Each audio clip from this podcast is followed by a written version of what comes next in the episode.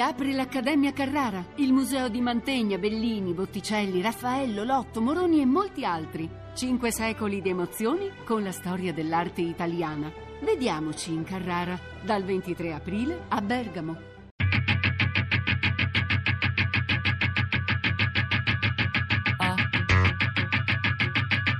Tre soldi. Le resistenti, un altro genere di liberazione. Di Stefania Ficacci. Dovevamo dimostrare di essere più coraggiose e sempre, sempre più disponibili degli uomini, perché c'era questo maschilismo imperante allora. E era la cultura dell'epoca, non era colpa loro.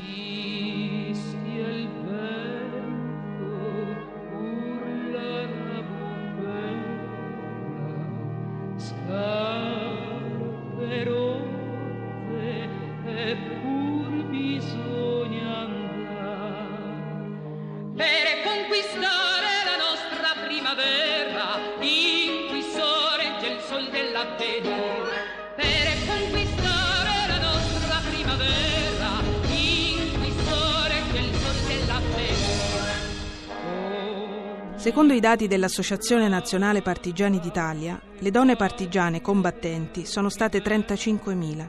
70.000 hanno fatto parte dei gruppi di difesa della donna, un'organizzazione del Partito Comunista per l'istruzione e la preparazione politica delle donne. 4.653 sono state arrestate e torturate, 2.750 sono state deportate in Germania, 2.812 fucilate o impiccate. 1070 sono le cadute in combattimento. Alla fine della guerra, solo 19 donne sono state decorate con la medaglia d'oro al valor militare.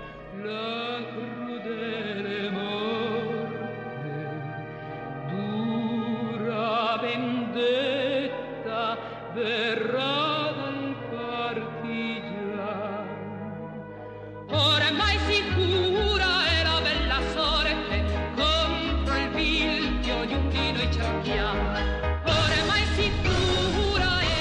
perché la resistenza può essere tante cose, può essere aver cominciato con l'assistere un ferito o nascondere qualcuno e da lì poi può essere passata eh, la scelta vera e propria. Però il ruolo delle donne nella resistenza, a parte l'apporto armato, è fatto molto di aiuto ai combattenti, ai partigiani. No? Cosa faceva una staffetta?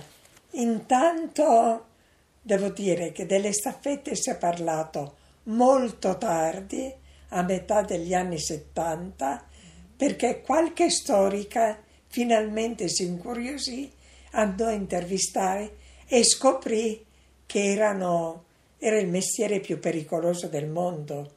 Le faccio solo un esempio che non riguarda me perché è preferibile eh, raccontare di, di altre, di, per, di, donne che ho conosciuto e che sono state veramente straordinarie.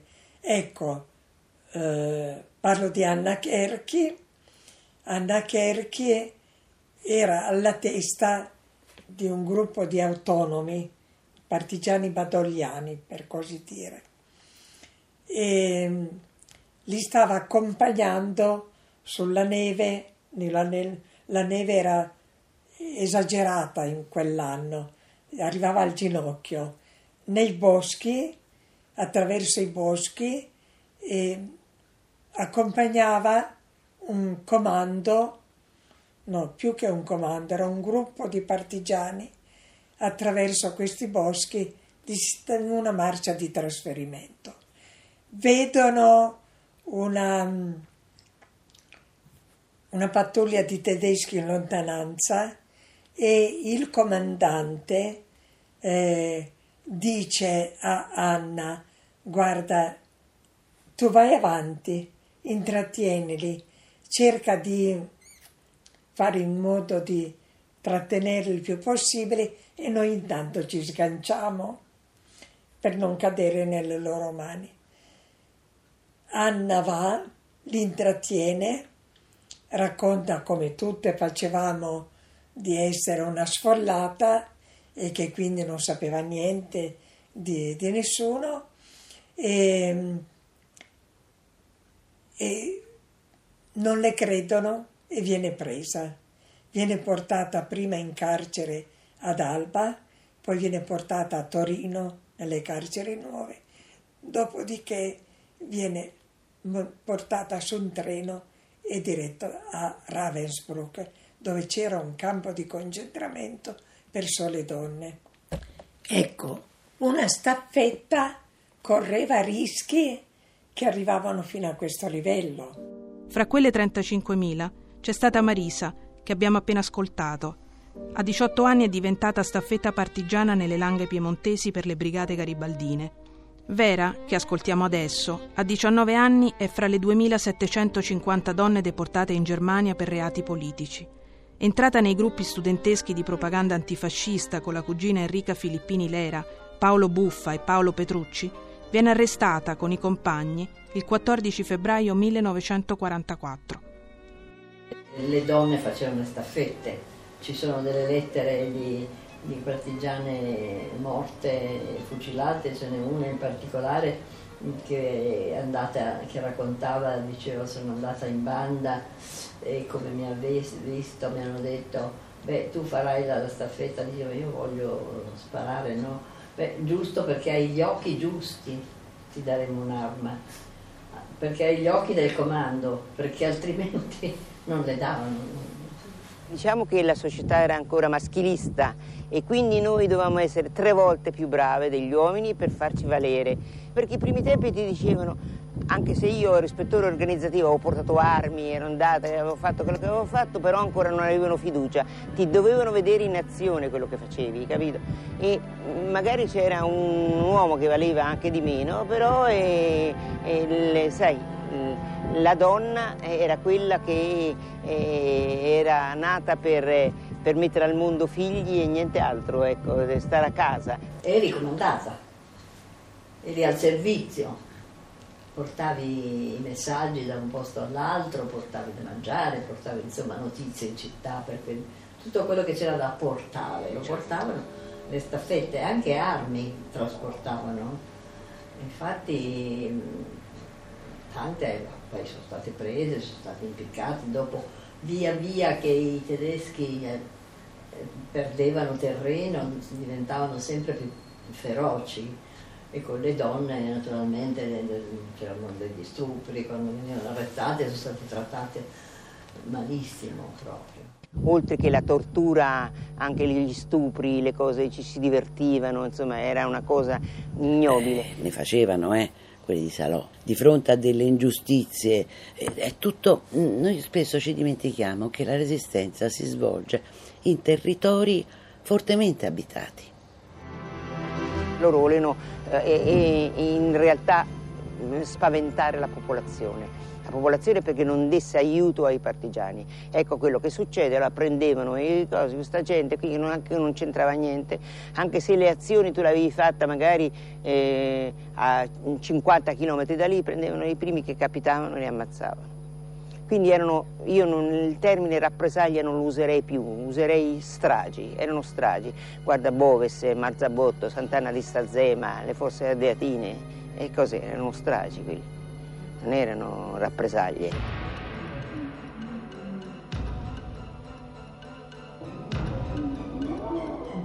Quindi eh, l'ingiustizia che è successa al fidanzato della mia amica che è stato portato in Germania al lavoro coatto, eccetera, può contare anche su di me.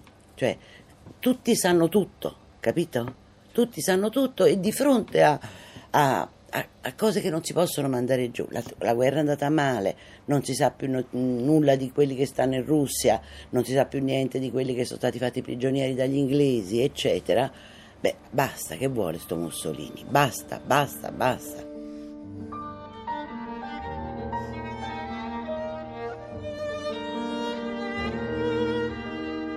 È sempre difficile trovare risposta ad una domanda in apparenza molto semplice. Cosa ha spinto queste ragazze, che il regime fascista aveva relegato nel ruolo comunque subalterno di moglie fedele e madre educatrice, a scegliere di ribellarsi? Certamente l'ambiente familiare ha contato molto, sia in Marisa che in Vera, ma ognuna di esse avrebbe un'altra motivazione da portare, come ricorda Annabella Gioia, direttrice dell'Istituto Romano per la Storia d'Italia dal fascismo alla Resistenza. Qui bisogna fare un, discorso rispetto alla scelta, che è il momento della scelta. No? questo riguarda sia gli uomini che le donne nella Resistenza, no? perché molti hanno scelto per, per tradizione familiare, eh, molti hanno scelto per, eh, per dire, opinioni e per eh, convinzioni ideologiche, no? Eh, molti hanno scelto in modo eh, spontaneo, no? molte donne avevano iniziato eh, con il messaggio di fare la guerra alla guerra, no? la, l'opposizione alla guerra è stato un elemento secondo me molto rilevante nella scelta. No? E poi, eh, poi sì, certo l'appartenenza familiare, le amicizie, ma in alcune donne, per esempio a me ha colpito molto alcune testimonianze di alcune ehm, eh, donne che hanno detto, beh io ho scelto eh, perché ho fatto quello che si doveva fare, no? quello che si doveva fare contro il fascismo e contro il nazismo. No? Un'altra donna dice, beh io ho fatto questa scelta perché era anche un modo per riscattarci eh, di una emarginazione che noi abbiamo sempre avuto nel passato, no? quindi le motivazioni sono le più diverse. No? Ecco. Ogni contrada è patria del ribelle, ogni donna a noi dona un sospiro. Ma cosa facevano queste ragazze una volta entrate nelle organizzazioni partigiane? Di lavoro, diciamo così, ordinario accompagnare i comandanti attraverso i boschi per sentieri dove non sarebbero stati presi, eh, attraversare i posti di blocco con, con le armi che andavano da una rivoltella nascosta in mezzo ai semi, molto ben fasciata, fino al plastico nascosto naturalmente, accuratamente sotto la frutta, la verdura, nelle ceste, eccetera, quel plastico che poi venivano a portare nei, sopra i binari e possibilmente in un punto e in un momento vicino all'arrivo dei, di un treno tedesco in modo da farlo saltare. Ecco, di tutto e di più, dal trasporto, trasporto di armi alle informazioni, alla ricerca delle bande partigiane che dopo i, rastrellamenti eh, operati dai, dai nazisti erano cosa di tutti i giorni e dove quindi si, ci si nascondeva nelle tane, nelle vigne, nei boschi e dove, dove veramente si veniva braccati come selvaggina. Ecco, questo era proprio era l'insieme delle cose che, facevi, che dovevamo fare da staffette. Essa il vento